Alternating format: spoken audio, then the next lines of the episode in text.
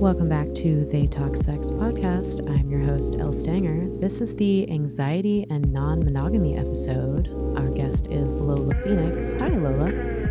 Hello. Hi. Hi. Thanks for being here. Your website is nonmonogamyhelp.com. You're on Twitter and Instagram uh, at non monogamy help. You wrote a book called The Anxious Person's Guide to Non Monogamy. Oh, relevant. That's relevant to me. so, we're going to talk about that. Um, and that is available online. When did it publish? The 21st of June, um, but it's available uh, through the publisher's website and pretty much in a lot of places, actually. I Googled the title and found it in a lot more places than I knew it was going to be. So, it's available pretty much just Google it and you'll find it. Yeah. So it's the anxious person's guide to non monogamy. So, why, Lola, did you write this book? So, I've been writing an advice column and podcast called Non Monogamy Help for a while now.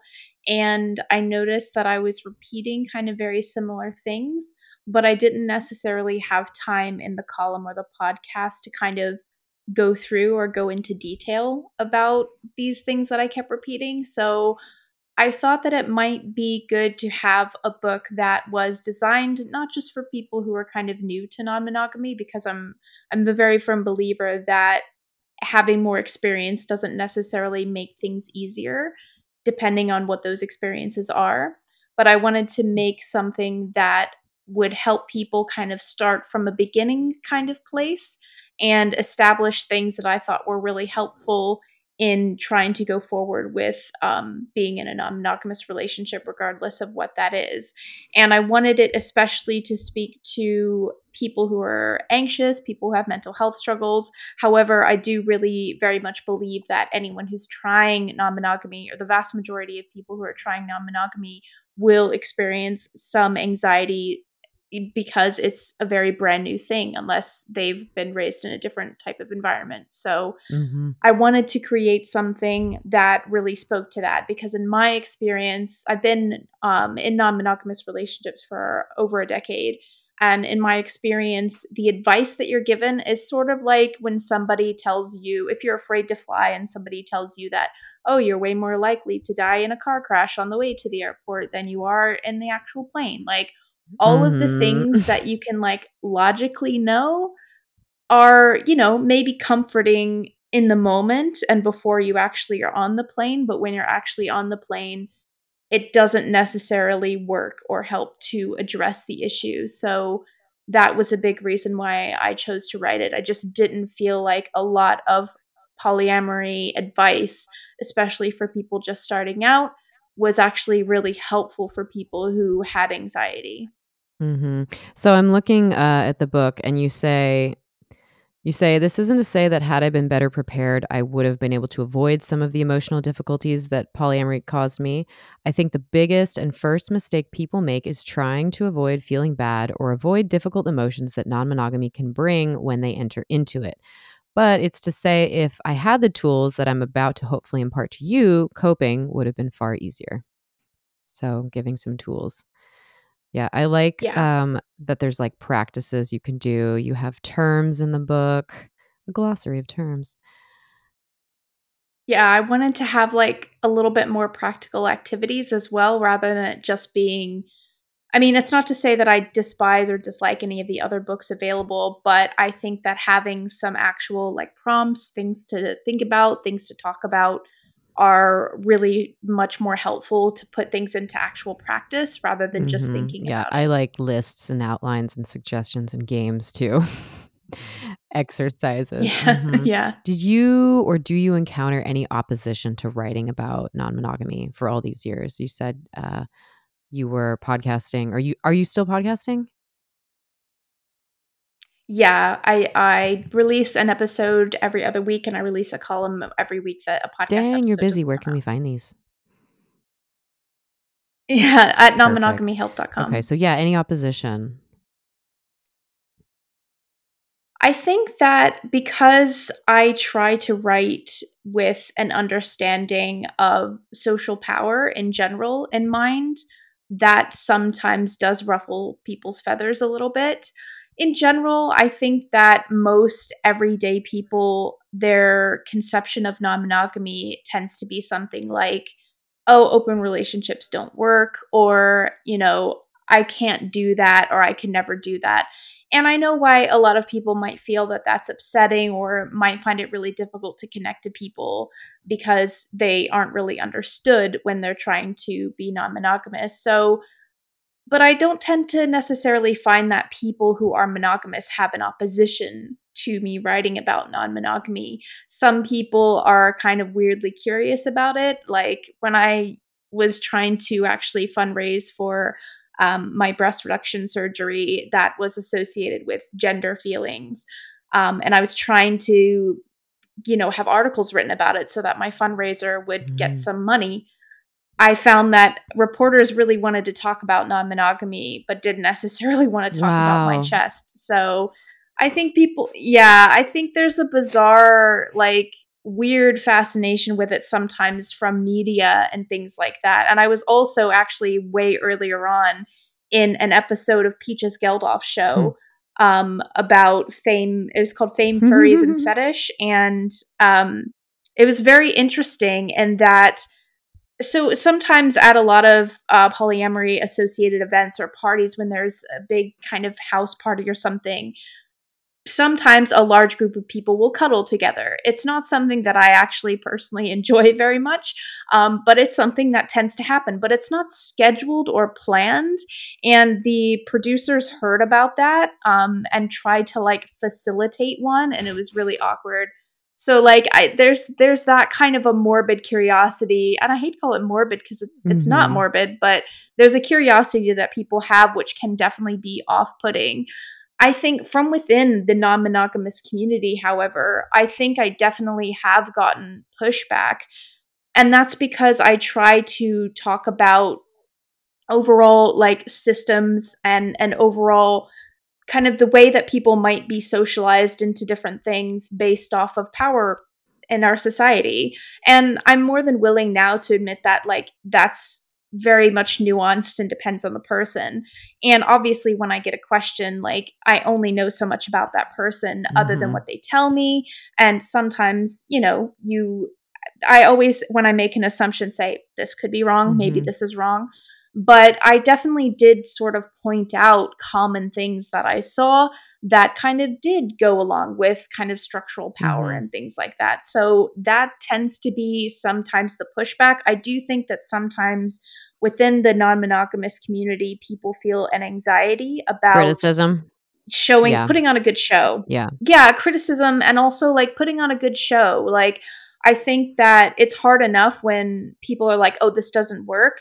And people who wish to be with the mainstream people who want to be quote unquote accepted into mainstream society are going to want to push back against that. And i compare it a lot to even though it's it's a different issue and it's not really the same historically when i was growing up my mom's gay and i was involved in a lot of marriage mm-hmm. equality fights and things like that and the thing that always would happen is that you present this adorable right. lesbian couple that has no, you know been together right. for 50 years and like this is why they should get married shouldn't this respectability politics and it's not yeah and it's not that like yeah, it's not that that couple shouldn't get married, but it's that this is the image we want to portray so that we can become accepted mm-hmm. by the mainstream. So I think when I'm saying like anxiety is normal, actually, and the way that we talk about jealousy and the way that we stigmatize jealousy, the way that we, I disagree about a lot of some of the more popular terms. I disagree with the way couples privileges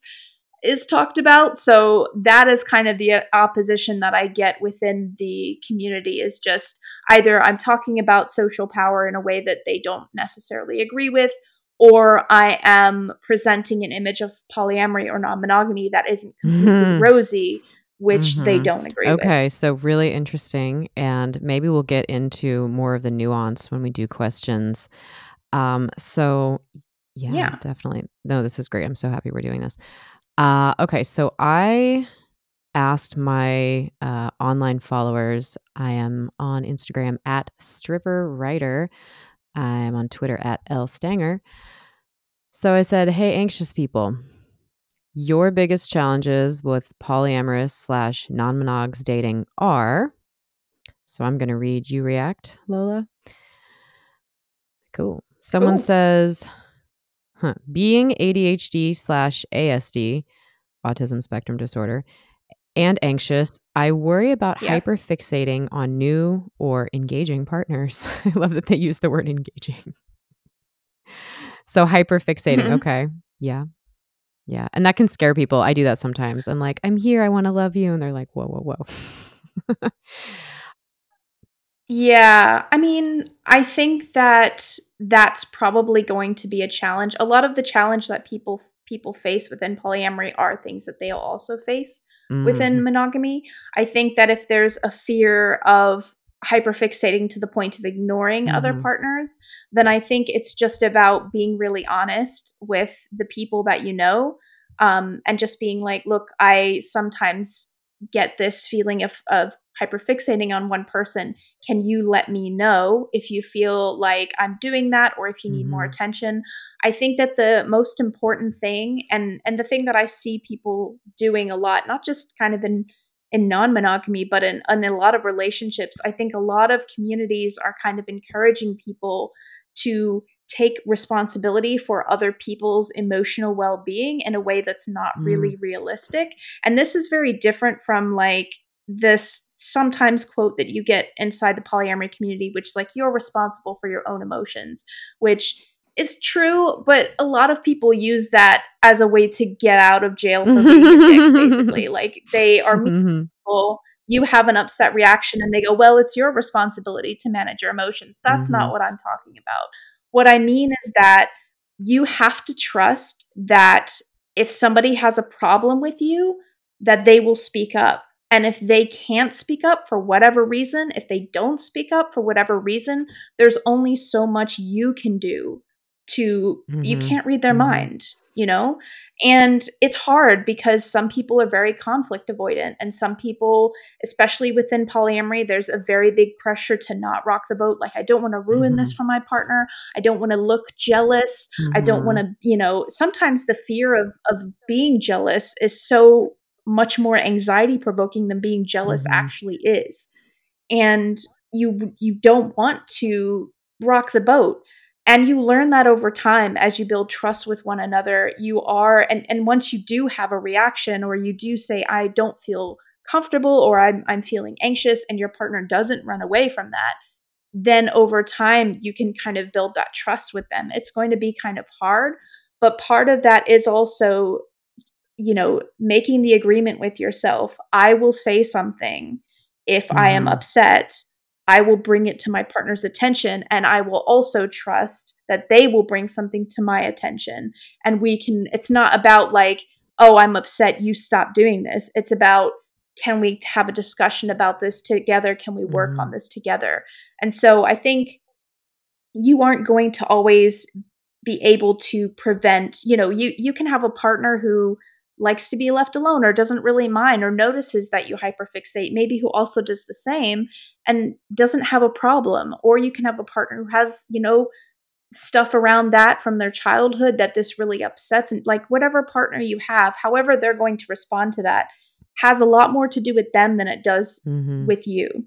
So it's not to say that it's not a problem, but instead of trying to be like, I need to not do this or I need to control myself and become this like, you know, person who never makes a mistake, it's about, okay, if I make a mistake in this relationship, which I Mhm. probably will, conflict is inevitable in most Mhm. relationships and it doesn't have to be so terrifying if you just admit that, okay, I, I'm gonna probably make a mistake, and how do we work through this together?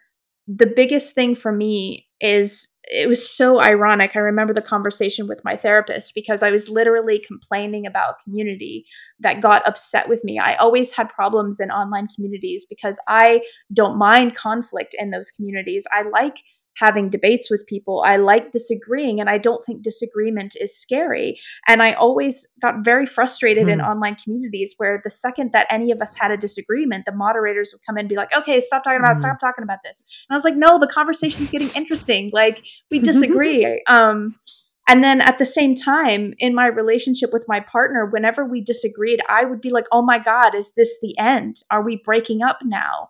And my therapist just pointed out, it's like, look, you think conflict is is something that causes growth and understanding in online communities, but you're not seeing it the same way in your mm. re- relationships. So it's not to say you should be like, yeah, we're going to have an argument. like, but, you know, if you understand that to a certain extent, some amount of conflict is somewhat inevitable in relationships, thinking about how you manage it, being willing to tell your partner, making that scary, vulnerable thing to say, hey, this has upset me. Can we mm-hmm. talk about this? And then also trusting that your partner will do that as well. I think that is something better to focus on instead of being like, oh, I know I have this problem. And how do I fix myself to mm. never ever do this? Because even if you got rid of this hyperfixation, there might be some other thing that could create a conflict mm-hmm. with somebody else that you can't necessarily mm-hmm, prevent completely. totally so good answer. Uh, we'll probably get into more of that stuff later too. So other big challenges with polyamorous or non-monogamous dating. Someone says their challenge is believing my primary partner when they say they aren't going to leave me for a new person. I know some people don't believe in primary secondary but some people do uh, so that's legit yeah. um for me, I have to just, I mean, this is probably for a lot of people, but in my experience, is if I know that my primary or my nesting partner, um, if they live with me, I consider them a primary partner. Um, if I know that they are mm-hmm. excited and invested and interested and like wanting to keep building a future with me, then I don't worry about losing them. But some people don't mm-hmm. communicate mm-hmm. or have that level of security. So I definitely see how it, it's scarier in the beginning when you're like yeah. building with someone to me. Yeah. Oh, yeah. I think that with this there's a couple things here. The first thing is is forgiving yourself for having this fear because this is a very understandable thing. And the thing that makes me saddest about this is when people think that this is irrational and that this is bad but it's actually very, very rational. It's very, very understandable that you grow up in a monogamous centric society. I assume right. this person did. And you're told your whole life not only that you have, you know, that relationships are, you know, monogamous relationships are, you shouldn't be interested in anybody else, that you have to compete for a partner, that you win a partner, usually by consuming the right things. And your brain is trying to survive. You're a social creature. Human beings have survived because we're social, not because we're adept hunters, not because we're super strong. We have survived because we're mm. social, and our social connections have kept us alive. And this is the reason why solitary confinement is torture and yeah. why it drives us crazy, even for super uh, introverted people like me. So, first of all, understanding that your brain is going to be very, very aware that you're not doing things how it's basically been told its entire life hmm. things should go. So, first of all, that's going to freak it out. Second of all, you have been told your whole life that once you secure the partner in the monogamous relationship, that's, you know, everything's settled and fine. And you have the relationship escalator, which I know many people know about. You should Google it if you don't know about it and you go through all of these steps and they give you this security and you have this cultural script which which kind of reinforces that security. And all of that is not something that you necessarily have. Even in a primary relationship you have to build your own milestones sometimes. So you don't have all of this kind of background confirmation to keep you secure. So of course your brain's freaking out.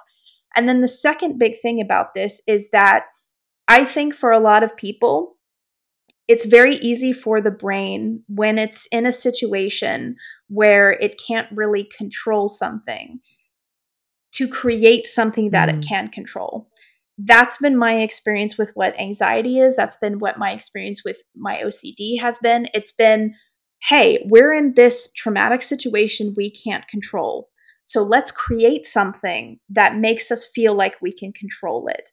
And so sometimes when people are, you know, in childhoods that are traumatizing or neglectful or things like that, believing, for example, that your parents will change if you behave a certain way or that you know whoever's hurting you will stop if you behave a certain way. This is this is the underlying foundation under victim blaming. It's the idea that if i behave in this way i can mm. control this thing. And so your brain is very much going like okay if i can behave in the right way if i consume the right things if i look a certain way i can keep my partner mm-hmm. here i have control of that through mm. my actions but the truth is that you don't actually have control of that. Now, obviously, you can be a jerk to your partner. Obviously, you could insult them and then they will probably leave you. So, yes, there are things you can do to destroy your relationship. However, outside of just trying to be the best person that you can be, you can't control whether or not your partner stays with you or not they can fall out of love of, with you out of their own control. Like they, even they can't always mm-hmm. control that. Things change, things happen. And even in monogamy, this isn't a, a surefire thing. People's relationships end all the time after mm-hmm. years and years mm-hmm. of marriage. And if monogamy doesn't control whether or not somebody stays in love with somebody, then nothing you can build in terms of hierarchy or rules or any action you can do will prevent your partner from leaving you. And that can be a really terrifying thing, but it can also be a really freeing thing because what it means is that you can just focus on trying to be the best person that you can be and understanding that that's done for you or focusing more on how can you become a better person in a way that pleases yourself the most. Mm-hmm.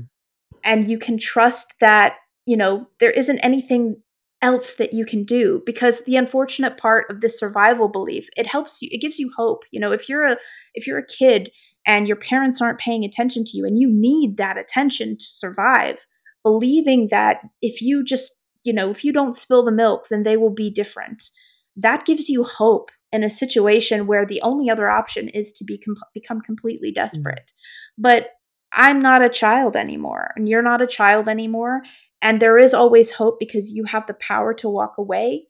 And also, if you buy into this belief that, like, I can keep my partner around by behaving in certain ways, you can't do that whilst also not inadvertently blaming yourself for times when somebody mm-hmm. else dumped you because then it means that you mm-hmm. did something wrong when it's just mm-hmm. not that simple. Obviously, we can make mistakes and learn from those re- mistakes in relationships, but it's never mm-hmm. that simple.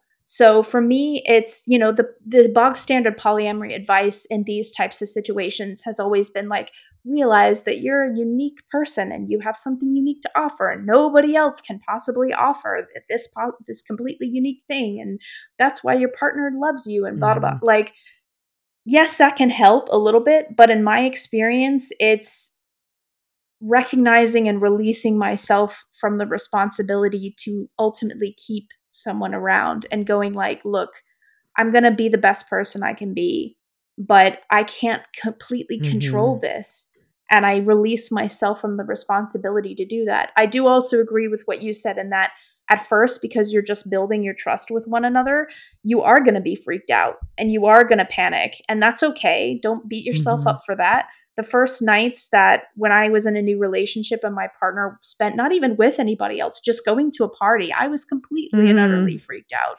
Like, you're to be freaked out. It's mm-hmm. okay just it will get better as you see that your partner comes back you will start to build that security you will start to feel mm-hmm. safer within that relationship and that's fine and that's good to build that but i think long term for me at least releasing myself of the responsibility to keep people and understanding that it's way more mm-hmm. complicated mm-hmm. than that and seeing this voice in my head of going like we have to we can't you know we have to make sure that we're perfect or else they'll leave is me trying to survive and me saying to that voice like look no matter what happens i'm always mm-hmm. here for me and i'm always there for me and i can't control other people but i can control whether or not mm-hmm. i'm there for me and you know that is that is the thing that's helped me honestly the most with almost all of my anxiety has been allowing myself this freak out voice understanding this voice isn't my enemy it's just trying to help mm-hmm. me survive and letting it have a little bit of fear and understanding that you're still there for yourself no matter what. And that in the end helps out a lot more in my experience and just saying, "Oh, I'm super great," and that's mm-hmm. why someone's with me. In uh, whether I was monogs or open or single, actually, uh, like entirely solo, um, I've noticed that I always feel better rather than like waiting and waiting. Like, are they going to text me back? Are they going to text me back? And like stewing on it. If I do something productive for myself while I am spinning my wheels with anxiety, by the end of the day, whether or not they texted me, my house is cleaner, or I dyed my hair and it looks great, or like, you know, or I scheduled something. So it's like, yeah, Definitely. my life, I'm determined to grow my life. And if someone's like not gonna want me in theirs, at least I can still grow mine. Right? I feel like that's what you're saying. Yeah. Yeah. Yeah. Yeah, and having some type of distraction. Uh, I always tell people like the first night is going to suck um, be prepared for that. It might not suck. Like some people may be able to cope with this in a very, very easy way. That's fine. For most people, I find it just easier to say the first night's going to suck. Make sure that you have stuff planned for yourself to do. If you don't have a date yourself, mm-hmm. you know, treat yourself, do, you know, have a friend be with you. Like otherwise, it's going to suck or just expect it to suck and, you know, just ride it out and you'll be fine. Like most panic attacks, it's like, yeah, they suck and once it's there, once you're having one, you feel like you're going to die. But like the more that you realize, I've been through this before, I'm going to be okay, I'm going to come out of it the other end, the easier it is once mm-hmm. the panic. And also, it's start. like I like to ask people to ask themselves, like, why are we doing this? Like when non-monogamy became stressful for me and my nesting partner, we were like, can we take let's take a break? Like, and that worked for us, you know. But I mean, there's reasons probably why you want to be a non-monogamous person um, and people do attain those and like find the practices that work for them but i feel like it's definitely a learning curve where you have to check in and be like am i doing this for the right reasons? What are my reasons? Yeah, yeah. yeah. Definitely. That's kind of like what i call an anchor. I think that you need in the book i talk about how an anchor needs you need to have a personal reason for wanting to do it and it's it's very similar to like if you like grew up in the city your whole life and you wanted to move to the country mm. it, you know there it's a different type of lifestyle and maybe that seems a little bit silly mm to compare it to but it is a different way of going about things and so you need to have a reason for why it is that mm. you chose to do this because every every lifestyle and actually but every single life choice you make has ups and downs and pros and cons. When you have a scripted you know if you if you go to college you know that it's going to be difficult. If you go to medical school you know mm-hmm. it's going to be difficult. You you have a reason to go. And because society has told you medical medical school is really hard you are going to be prepared for that but you don't really know what it is that you're prepared for when it comes to non-monogamy and the only thing you might know is that quote unquote open relationships don't work so mm-hmm. you're already kind of in a negative headspace mm-hmm. to begin with so you know if if you if you just give yourself a little bit of a break i think sometimes and and allow yourself to understand that you will have a panic you will freak out but if you have a little bit of an anchor, a personal reason for why you're interested in it that isn't saving mm. a relationship, then that can often be the thing that brings you back to it when you're having this bad time. You're like, okay, this is the reason mm-hmm. I chose this. Mm-hmm. So on and so Great forth. Great reminders. Yeah, I'm looking. I see Anchor, have an Anchor, page 19. So the book is The Anxious Person's Guide to Non Monogamy. The author and our guest is Lola Phoenix, uh, nonmonogamyhelp.com, Twitter and Instagram by the same name. My name is Elle Stanger. I am an AASECT certified sex educator and longtime adult industry and sex worker. Um, my whole body hurts from dancing and working and talking and grinding at the strip club last night. mm, big time. Um, okay, so we're going to take a break.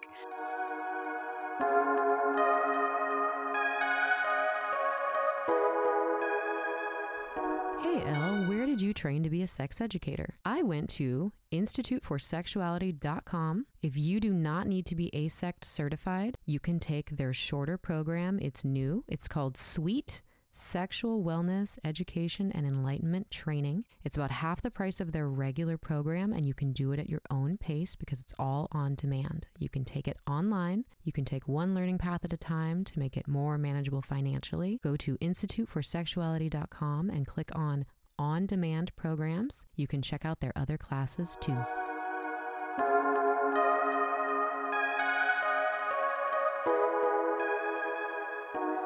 Welcome back to They Talk Sex podcast. You can find me, your host, Elle Stanger, at ellestanger.com or stripperwriter.com. I'm also on Twitter at lstanger, and I have a subscribers page where I post boobs and bush and journals and private stuff and rants that I can't or don't really want to post on general social media, that is patreon.com forward slash strange bedfellows. You do have to type in the URL because we are 18 and over only. So Patreon hides the page. Super cool. Okay, so this is the anxiety and non monogamy episode. Hi, Lola. Hi, Lola Hi. Phoenix. Let's do some listener questions.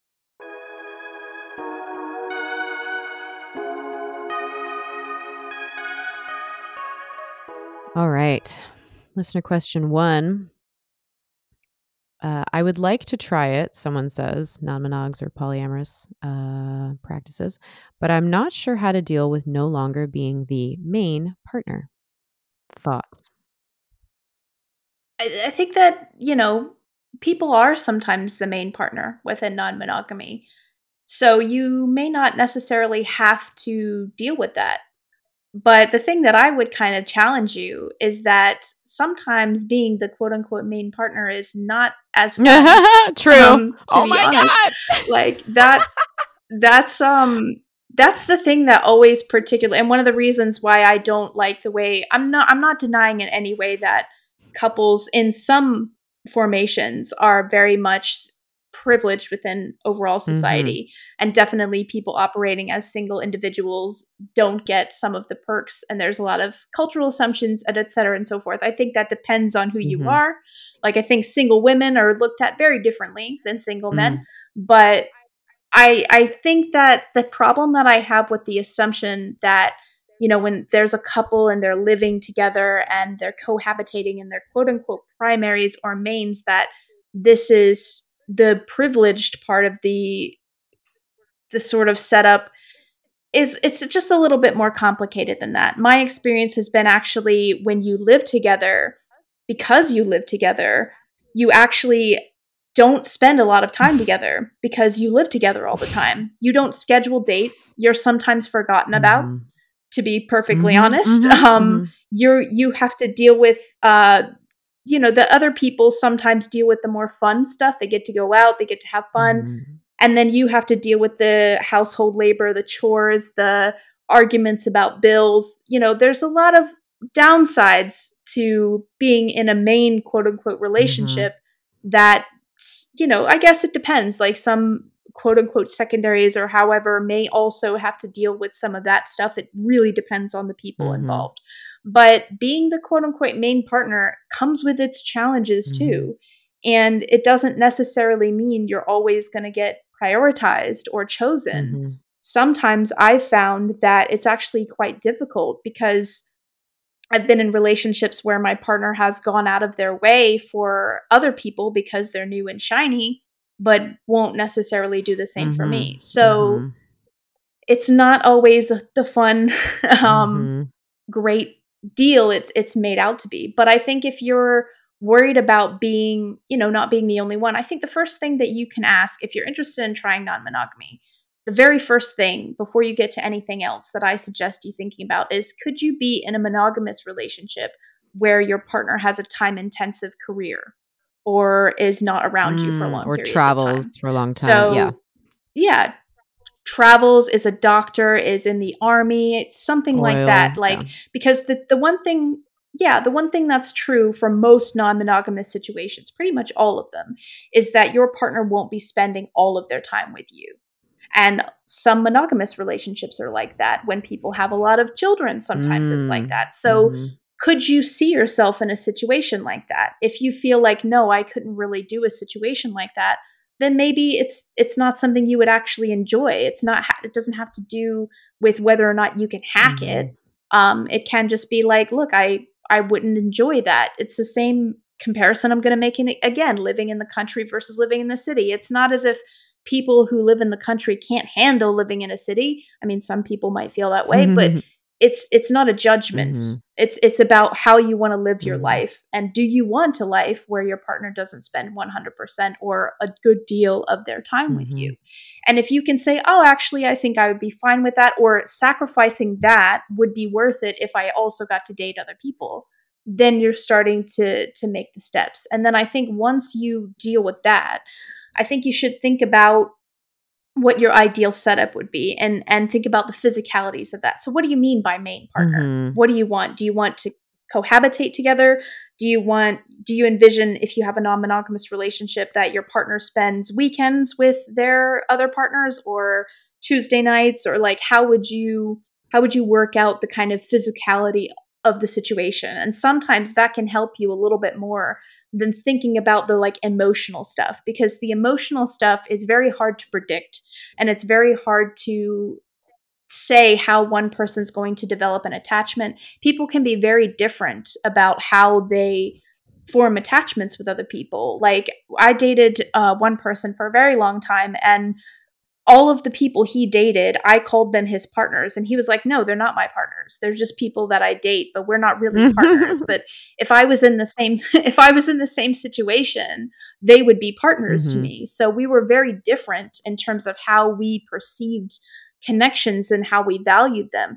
And you're not really going to be able to predict that completely if you're single right Mm-mm. now. So maybe think about what the physicalities mean for you. What do you want? How do you envision your life together? And consider that maybe this seems a little bit silly, but most monogamous people or most people living in a monogamous centric society, they've been envisioning what their life would be like forever. Like since they were little kids, they've been encouraged to think about, you know, play house and things like that. They've been encouraged to think about the the love of their life through all sorts of variety of media since they were little. Mhm. So you haven't really had time to think about like, oh, wait a minute, what does my life actually look like? What is my ideal? What is wh- how do I want things to be? And you may not fully know, but having some good ideas of like, okay, I could see myself like being cool with my partner going out every weekend or us exchanging weekends. We have One one weekend I'm babysitting, the other week, you know, like think about things like that before you kind of go into quote unquote main partner because there's so much involved in that. And there are monogamous people who could tell you that someone living with them, someone being married to them for ages, doesn't necessarily mean that that person values them. Mm-hmm. So, Mhm. you know, it, it, Mhm. somebody's emotional attachment. eh, I'm not trying to make you be negative about it, but you Mhm. know, you never you never know how things are going to play out when it comes to Mm-mm. that, and it's very very tricky to start trying to navigate that before you even know how how you want to Mhm. live. Yeah, I like to imagine all the different ways I could live my life and be happy with it. There's a lot of ways. Uh, so this Yeah. brings me to listener question two. How do I unlearn the belief that sex should only be shared in a monogamous relationship? I would encourage you to ask yourself why. Like why? Why? And what is it about sex that you feel is sacrosanct? Because the thing that I think is interesting about that question is I think people put a lot of a lot of emotions on sex for, understandably. Like I'm not I don't think people should completely always divorce it. Some people do divorce it in their head between sex and love and romance and all sorts of these things.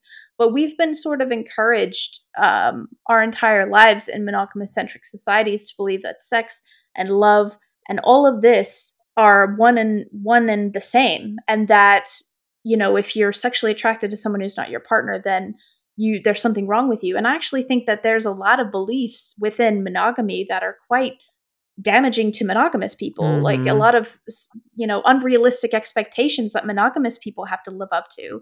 And i don't think that that's actually fair for them. So i think first and foremost is thinking about what do i think about sex? What is it about sex?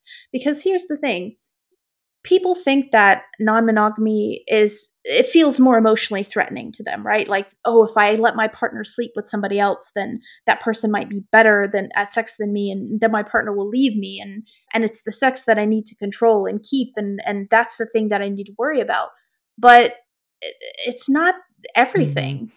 It really isn't as much as we're kind of encouraged to believe that it's everything it's really not. And people fall in love with other people without ever taking their clothes off. So, and, and, you know, just because you fall in love with someone doesn't necessarily mean that sex is going to be perfect. Mhm. Like, or that you have it I at think all. that this, yeah, or that you have it at all. And I mean, maybe from the percep- perception of someone, I'm somewhat on the asexual spectrum, not completely, Mhm. but I definitely understand that, like, you know, sex can also be a fun, like, bonding, friendship associated Mhm. thing, and not necessarily at all associated with I've had romance. sex with so many of my and friends. you know, yeah, and and you know, I think another thing that might interest this person if they haven't already talked to sex workers is actually talking to sex workers about if you know Mm. or listening or reading about the work that sex workers do because a lot of it is emotional support Mhm. it's it's not always just i mean yeah i guess some clients will just literally be there for the sex Mhm. but a lot of it is emotional Mhm. support there is way more to it than than just that and so i think that you it's about kind of unpacking that you know what is sex what does it mean to you and it's okay if you personally like i think i think sometimes people think that because they have a personal preference that everyone should be that way or or they feel bad for their personal Mm. preference in some ways and think that it's like some sort of puritanical thing. I had that actually. Um i became kind of a big sex nerd and and wanted to be a sex educator and was researching as much as possible. And you know i thought when i first started out in polyamory that my asexuality or my kind of you know demisexuality or however you want to call it i thought that it was like a puritanical hang Hmm. and I thought that I would be able to break myself out of it by like pushing myself. Yeah, I just thought that, you know, I was But- being But that's just you. That's just And- how you are. Yeah. That's cool. Yeah. And I didn't want to be because I wanted to be fun and I wanted to have hookups and flings and I wanted, you know, like Mhm. I didn't want to be that way. But maybe for you, sex is something you only want within a particular monogamous relationship. And that's okay if that's how emotionally you feel, as long as you're not forcing anybody else to also be that way. Mhm. that's Mhm. okay. So, does your belief come from your own personal preference? And are you just assuming that you're a stick in the mud because, you know, you aren't as cool? You can't be, you know, and it, don't don't think that Mhm. like it's okay if if you if you don't want hookups, if you don't want one night Mhm. stands, if you don't want Mhm. flings, that's Mhm. okay. It doesn't mean that you're a prude. Mhm. It it can just be your personal Mhm. feelings. And that's all Mhm. right. So, uh, we'll have to go a little shorter on these. I love talking about all this stuff. I wish we had more time. Uh, Yeah, right? no worries. Lister question three How do I, this is very, very similar to what we just talked about. How do I navigate the jealousy of a partner sleeping with other people? I don't know if they mean sleeping in a bed overnight, because that can be really intimate, or if you just mean like having sex with. I think Yeah. yeah, I think Yeah, they mean having Because I. I just want to say that I've I've seen people say that like the sex part isn't so intimate, but like the sleepover can be. Like personally, for for me Yeah. personally, sex is is something that I can be curious and fun and exploratory about, and it doesn't mean that I want to sleep in the same bed with that person at all. I don't want their morning breath. I don't want their feet on me. like like I'm curious about your body Yeah. to a point and then we can go our separate ways for a while and like, you know, text you later. Um so I'm just this is my response because I wanted to call in the question of what is actually intimate. For some people it's sex, for some people it's Yeah. cuddling. Or both. Yeah. I mean, I think you're gonna be jealous, and that's okay. I think that one of the biggest things that I see people do in polyamory and kind of shooting themselves in the foot a little bit is expecting that they won't have any feelings or getting freaked out by having feelings and then going, "Oh my god, this means I can't do it. Abort, Mm, abort," you know, mhm. like and and it's okay if you have feelings. You're going to be scared. Like everything that I've already mentioned, like you've been raised in a society that tells you that your partner sleeping with somebody else is a massive threat to your relationship. Of course, you're going to be Mhm. scared. So allow yourself to be a little bit scared. And also, another thing that I see people do is they think that like by like exposing themselves to as much detail as possible that they're going to like inoculate No. themselves against No. anxiety. Don't Please do don't that. do that. I no. you don't you don't need to uh, yeah. no, same. No, I know. Yeah, definitely. Like, I think out of respect for the other person, like, I wouldn't even ask my partner about the sex they had with someone else out of respect for the other person. Yeah. Yeah, they may also not want you to know, Yeah, you know? yeah. Um, but yeah, just ex- expect that you'll feel jealous and that's okay. And understand that, like, you know, there's so many different things about sex that are, you know, it's easy to simplify it in your brain and be like, someone's good or bad in Mhm. bed. Like, and sometimes people are maybe so bad that it's not a question of nuance, but or so good that it's not a question of nuance. But like, there's so many different aspects Mhm. a- about sex that are different to different Mhm. people, and expect that you're never gonna be able to like perfectly match with somebody when it comes to your sexual Mm-hmm. compatibility completely and utterly, and that's okay. And just because you know, I think just because someone else maybe is quote unquote better or does something different to you doesn't mean like it's it's not all there is. Mhm. It's easy to feel like that's all there is because we attach a lot of emotions understandably to it, but it's not all there is. And if, you know, sometimes you just have to sit through some of that jealousy and know that like okay, I'm feeling this way. I'm, you know, especially if it's a new relationship or this is the first time they've slept with somebody Mhm. else and just sit with it and you probably will feel a little bit better but don't shoot yourself in the foot by being mad at yourself for having it in the first place because it's very very Mhm. common and th- it's Mhm. okay And it's like if it's your partner or someone you care about, your friend, you know, whatever, like it's fun. You want them to have fun. You want them to have a nice time, right? Because you care about them and they deserve that. And life is hard. And so you hope they have a good time and you don't necessarily need to hear about it at all or much. No, don't need I remember when I found out, um, I don't remember how, um, but at some point, one of my uh, nesting mates, um, he was seeing someone who they had anal sex, and at first, I and I don't, we didn't, we didn't, and it was because anal sex is Mhm. not something I can easily do. Um, I, I require a lot of prep. It just doesn't call to me, and that's fine. But initially, I remember feeling like threatened and Mhm. jealous, where I was like, "Oh my gosh, like he's gonna get that from her and not me." And then I thought I relaxed because I was like, "Oh, he can get that from her and not me." what a relief! that's also a big benefit yeah, definitely Or like, I don't have to watch Um, comic yeah. book movie things with my husband. He can do that with his other lady friend or whatever. Yeah. Yay, go do that.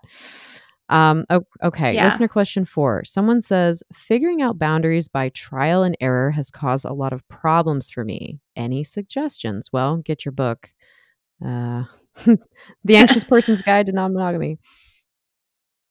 Yeah, I think also sometimes that's how it is. Like sometimes you don't know that you have a boundary until it's been Ooh. crossed. Mm. And and and and that isn't your fault. You can't always predict. And that's another thing that I think that people really struggle with and I've really struggled with is I want to be able to give my partner the absolute guarantee that I'm not going to freak out or I'm not going to have any feelings. But I can't. I can't give that guarantee and it sucks because you so many when people open so many people are like, "Okay, you've got the go ahead. Go ahead, open. Go ahead, go on your date." And then once you've said, "Okay, go," you feel like you can't take it back or you feel like you can't say, "Oh, actually I'm feeling crap."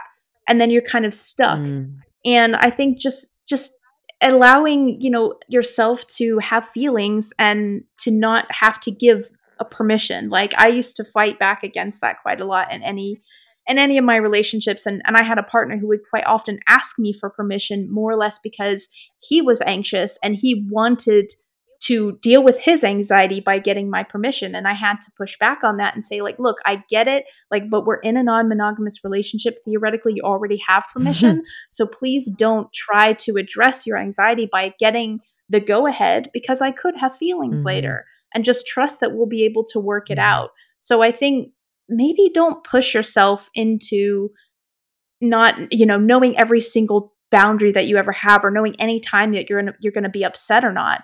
And I think that this is kind of part of the the culture that we're living in a little bit online sometimes. It's that we're expected to know everything that might upset Mhm. everybody else and you don't Mhm. always know.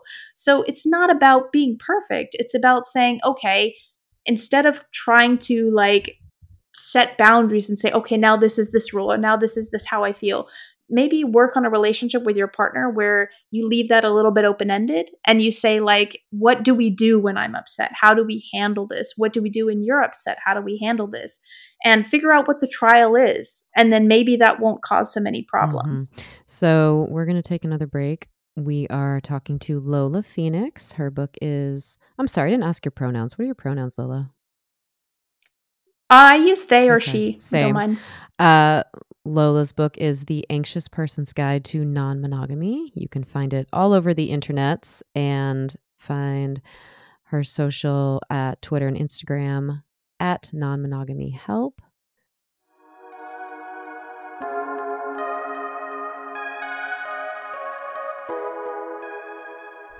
Did you know that Monistat and Vagisil can make your vagina so much more unhealthy and actually make it burn? So instead, I recommend Momotaro Apotheca's salves and oils. Check out their products. I even use it to prevent razor burn because I shave pretty often down there. Use code StripperWriter, hey, that's me, for a discount and let us know how you like our products. And stay tuned for an upcoming episode on vulva and vaginal health because I love talking to small business owners that are creating better products for our bodies. And that includes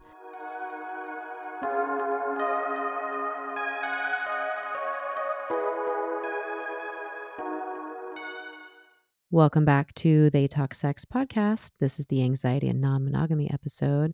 So let's do one more listener question. Lola Phoenix.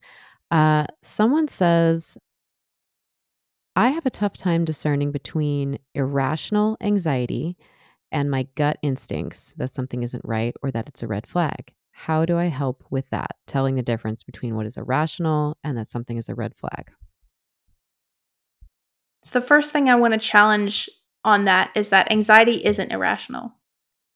We sometimes tend to think it is because obviously it's against what we want ourselves to feel. But anxiety is very rational and it's all about protecting yourself. And especially if you have probably reasons in your past for why you're having anxiety on top of all of the other Mm. things in terms of, you know, being non-monogamous in a culture where you don't have any cultural scripts for it your anxiety is very rational. So give your anxiety a little bit of credit when it comes to that.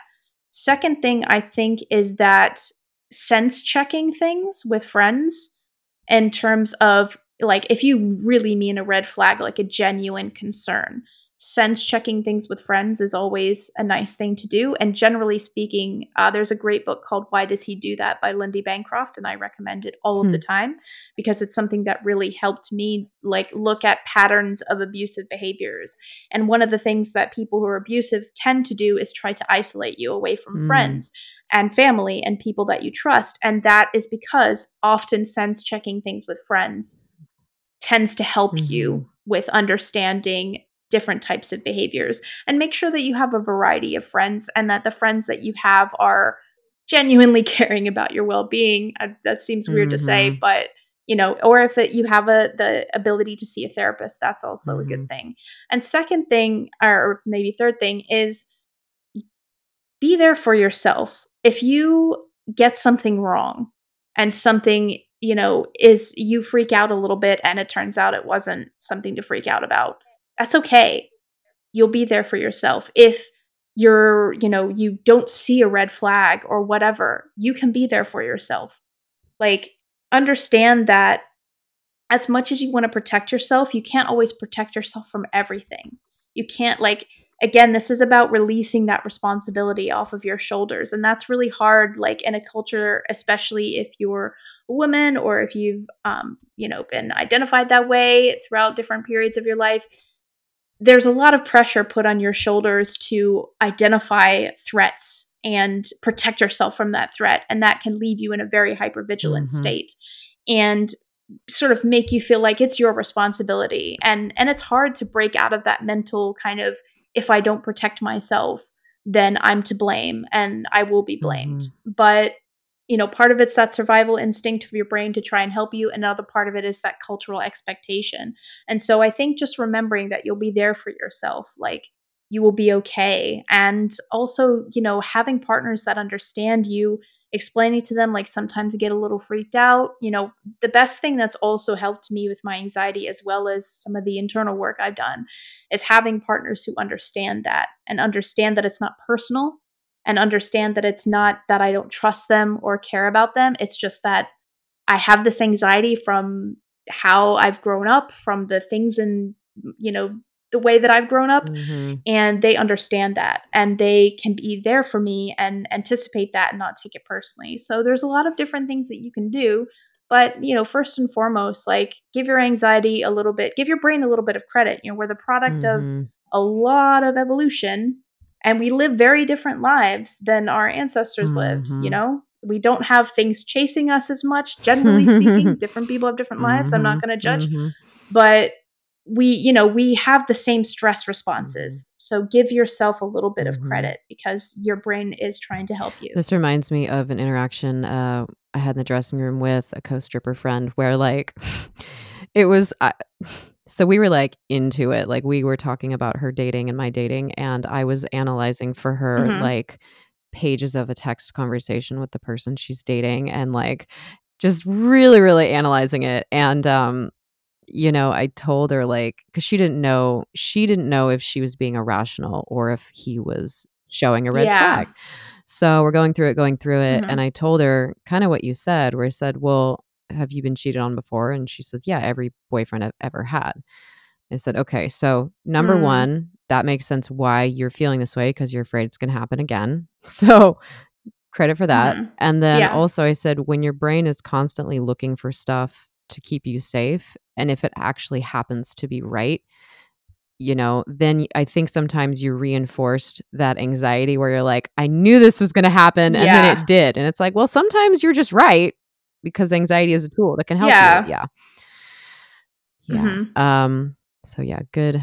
I love your advice. I love when I see um Thank yeah, I love I love seeing how this like plays out in my real world sometimes when I hear from uh my guests. So, you mentioned already the book Why Does He Do That? Uh what other Mhm. books or resources, websites, people do you recommend or have been helpful to you? I think Rewriting the Rules by Meg John Barker is is a very, very great, uh, kind of starter for anyone interested in non-monogamy or polyamory. I think for me, one of the biggest things that's been most helpful and I've done this through, like, to be honest, a series of, um, Instagram accounts that I've read and and other things, but understanding my nervous system has been one of the most helpful things because attachment styles I didn't really understand and I didn't really connect with. I'm not saying that they don't work for other people, but they didn't it didn't really work for me. But learning about my nervous system, uh, there's an Instagram account called Repairing the Nervous System. Um, and I'm sure there are plenty more um, accounts and books you can find about the nervous system. But understanding that this is how my nervous system is reacting, that I'm incapable sometimes of learning or really gathering new information whilst I'm in a in a fight or flight state.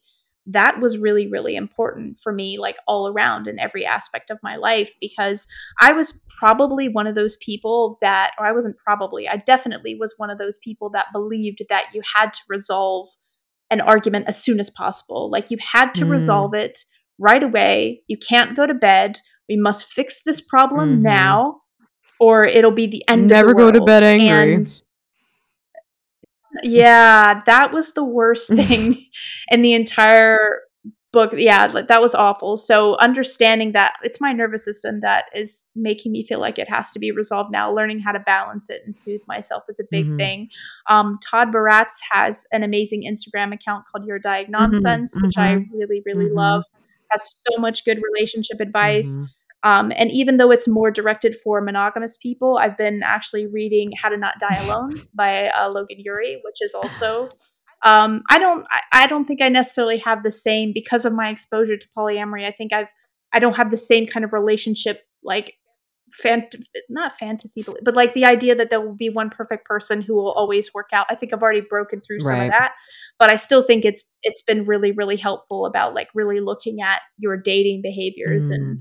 Are you actually kind of sabotaging yourself a little bit. Mhm. So yeah, those things uh, would be a great start. There is also a recommended reading section uh, about all kinds of different topics, actually, in in my book in the back. So, um, but those things are good good ways to start. Hell yeah, that is so much great advice. Okay, and again, your book because I'm sure a ton of people are already looking it up because it's going to be super helpful, is The Anxious Person's Guide to Non Monogamy. Oh, yeah. Thank you.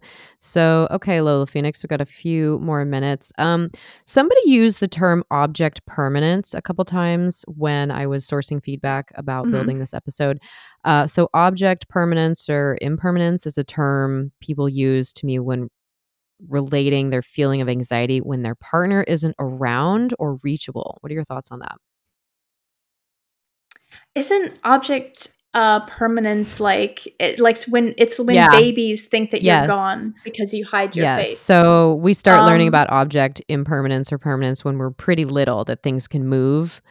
So someone said to me yeah, someone said, "I struggle with object permanence and I feel anxiety whenever my partner isn't around me."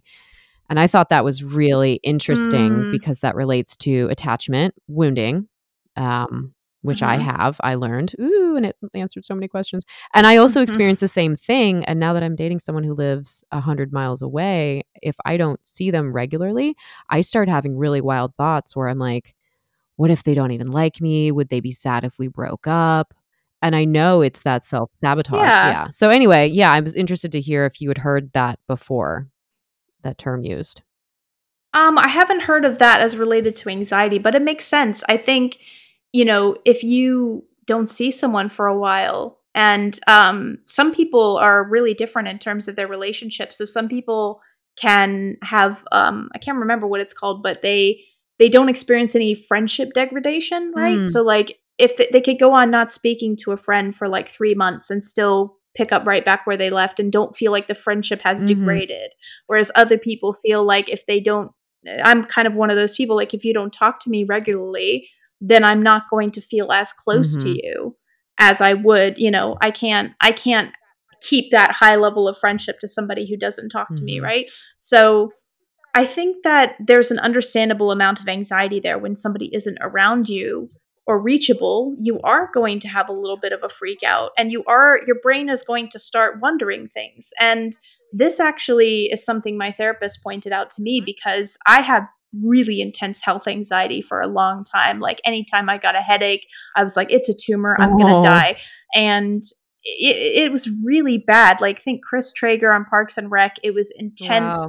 it was awful and it's it's terrible because you know you're being ridiculous but your brain is like "Yeah, what if i'm right this time and i had a, such an amazing supportive uh, general practitioner gp that listened to a lot of my freakouts but what really kind of helped for me when it came to that was well first of all i had like a, a kind of I know what you did last summer moment where I was just like, okay, fine, kill me then. If you're really going to kill me, then do it. I Go ahead. I'm ready, you know? Yeah, I dare you. And that, that When also kind of that I'm helped. being ir irrational and anxious, I will, uh I'll ask for validation in a really, really easy way. I'll text partner and say, "Can you call me baby?" Or I'll just, like, send a worm emoji, which means I feel small like a little worm. Worm needs love. Oh, that's really, that's cute. So what i what i remembered was with my with my health anxiety I I was really frustrated with it and i spoke with my therapist and i was like i don't know why why is my brain doing this? Like i understand that my brain is trying to help me survive but why is it doing this? And my therapist explained that when you feel a big amount of anxiety your brain is also going to try and figure out what it is that's causing it. Mm, and so there has to be a big reason for you to have this much anxiety. mm, So it's not necessarily always that you're actually afraid you have a tumor in your brain. It's that you have this massive anxious response to a pain in your head and your brain's going, "Oh my god, there's this big it must be a mhm. tumor." So maybe for object permanence, it's less about, you know, your part, you know, you have a feeling that you're this massive amount of Mhm. anxiety when It your must be for a around and so your brain it must Yeah, be for a must be. reason because your brain is trying to help you survive. yeah. Yeah. So I think I think stuff like that, like you just mentioned, like a little bit of of asking, you know, hey, uh, can I have a little bit of? But if they're really unreachable, then um, I used to have something similar to this. Like whenever first date nights or anytime my partner, I, I am a big introvert. I like to stay home, and I was dating somebody who was a super extrovert and loved going to parties. So I always had this constant fear of like they're gonna find somebody who loves Right. parties, and then they're gonna leave me because I'm Yeah. boring and I'm not, a party and, you partner. know, Yeah. um, I'm not the you know, and all the, and all that other stuff as well with the you know being uh, slightly on the asexual spectrum and being like I'm the stick in the mud, I'm no fun, I'm a prude, you know, all this Hmm. stuff. And I would actually write letters to my partner when I was scared. Um, I would write letters about like at saying I hope things are going well and like I love you and like thinking about how much I cared about them, and that kind of made them feel a little bit closer even when they were apart. Hmm. So sometimes stuff like that can help, like writing. And I think generally, like, there's so many times where therapists and people recommend, like, you write a letter about how you feel and then you burn it Mhm. or don't give it to the person or something like that. But you can actually, like, make a nice card, like, uh, a nice little present for your partner Mhm. and sometimes that can really help if something else isn't working um, in terms of like you don't have anything to distract yourself because sometimes it didn't because I, I liked staying at home so i didn't have anywhere else to go so um, that helped Mhm. a lot so i think give yourself a little bit of a break you're probably having big feelings because your partner isn't around and you're having this big anxious response because you're scared of losing them and then your brain is going to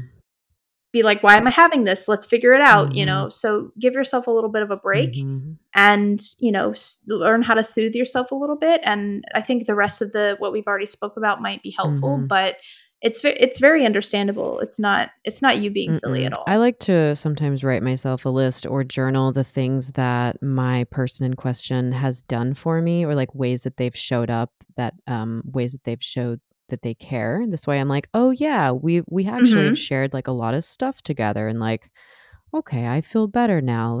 Like Yeah, I love writing Mhm. practices. yeah that can also be Yeah. helpful So, what is Mm. your least favorite advice to receive as an anxious person?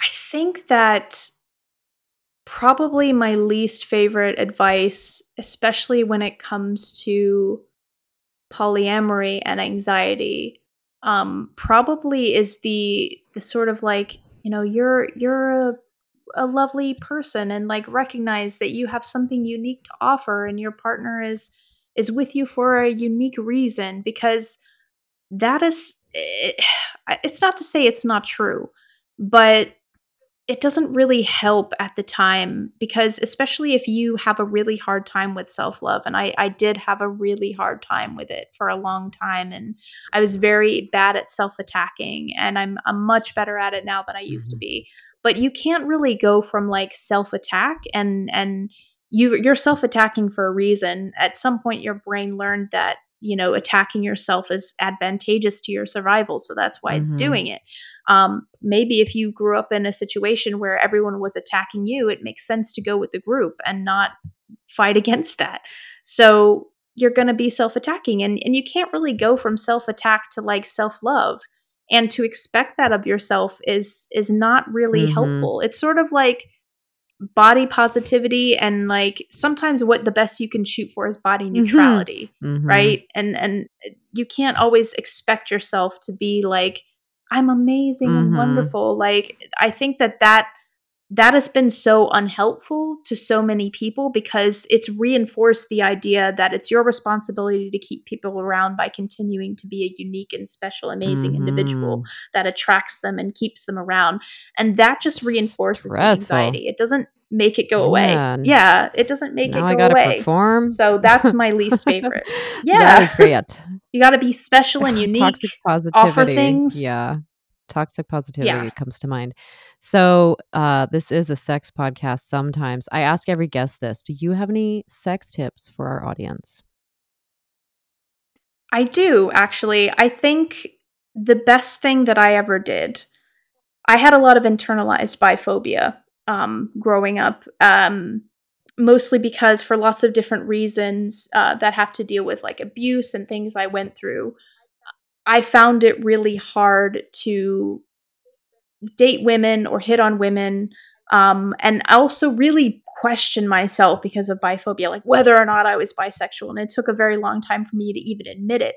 And so I was very much afraid of, you know, there's the story of like the straight girl who destroys a lesbian's heart. And I didn't want to be that person. And I was really, really scared of ever entering into a relationship with a woman because I was like, I'm going to, what if I'm not really bi and I'm going to break her heart? And being on the A spectrum on top of that doesn't really help because you don't necessarily feel attraction in the same way other people do. Mm. So I think that what a lot of people don't consider as the as a solution to that is hiring a sex worker and and speaking with a sex worker about this specific issue and being like look i am interested in this and i'm really afraid. And the the great thing about doing that and considering that is that you know if you decide that you don't want to do anything else then it, it's not to say that like somebody isn't you know a sex worker isn't going to have feelings mm-hmm. if you are mean or rude. I'm not mm saying that but like if you if you could have a safe word and you can say oh i i don't want to do anymore or you know it's not to say you won't have any anxiety but i really think like when i i hired a sex worker and mm. that helped me get rid of a lot of biphobia mm. in my hmm. head because i was like and i felt really safe and really comfortable i think that a lot of people who aren't familiar with sex work um again like their perception of it may be very wrong in terms of what they think sex workers actually do. And like i said before there's a lot of emotional support mm-hmm. actually that a lot of sex workers do.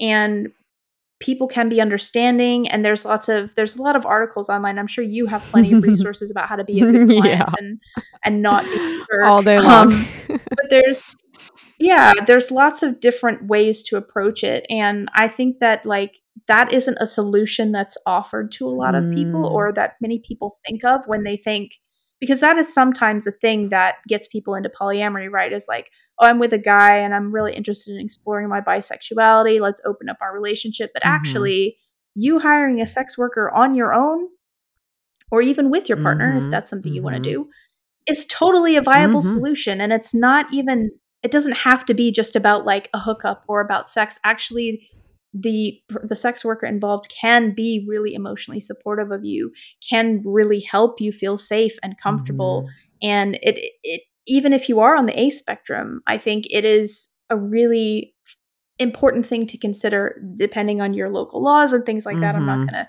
say mm-hmm. anything that would be right. you know you you don't take my advice legally but what I'm saying right. is is you know um, this is a very a very viable option that I think more people should consider mm-hmm. because especially for people who have been through sexual trauma or people who have been who've had, you know, abuse happen to them, you know, mm-hmm. transactional feels safer are, for a lot of people. Yeah, definitely. Yeah. yeah. So also like somebody who has that experience like if it, in my experience like I mean every not every sex worker is the same but like some sex workers if you say like look i've been through abuse mm-hmm. and like these are the things that trigger my abuse like they'd be very understanding mm-hmm. of that mm-hmm. like it's a very very comfortable position actually it, it doesn't have to be it's not this like weird cold thing that people have inaccurately portrayed it to be and it can be if people want it to be that's mm-hmm. fine but i'm saying if you want someone to actually be helpful and and comforting that it this is this is a thing that can mm-hmm. happen so I would so support decriminalization of sex work in every way we can. Yes. Yes. I didn't expect you to say yes. this to go this route, but I'm really glad you did. And indeed, a lot of my clients have relationship issues, trauma, history, caregiver abuse. Yeah. yeah. And and it's also really delightful when I hear a woman, you know, with her partner, um, whether it's well mm-hmm. usually straight when when i hear a woman say something like oh i've never touched other breasts you know than my own or like i've never touched another mm-hmm. naked woman or or gay couples sometimes where they're like wow we're together with you and like i'm not even jealous i'm just turned on i'm like yes so they're they're exploring mm-hmm. lots people can explore lots of things with sex workers yes and i'm so glad you mentioned that lola yeah and it can be it can be incredibly healing and incredibly important actually to have that and it's eh, you know uh, you already said mm-hmm. decriminalization is the most important thing and i completely agree and it's it's not the way that it's portrayed in society and the way that it's viewed it's mm-hmm. it's a very important actually valuable thing for people who have survived lots of different mm-hmm. things and i think that it's not as valued as as a service as it as it definitely Mm, should be. Thank you, warming my heart. See, see, folks, I'm not the only one who says this.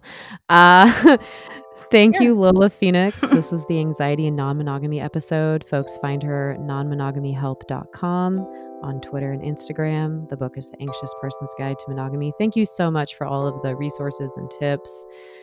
And I hope to see Mhm. you on the internet. Thank you. Thank you so much for having me. I really Yeah, appreciate it. Until next time.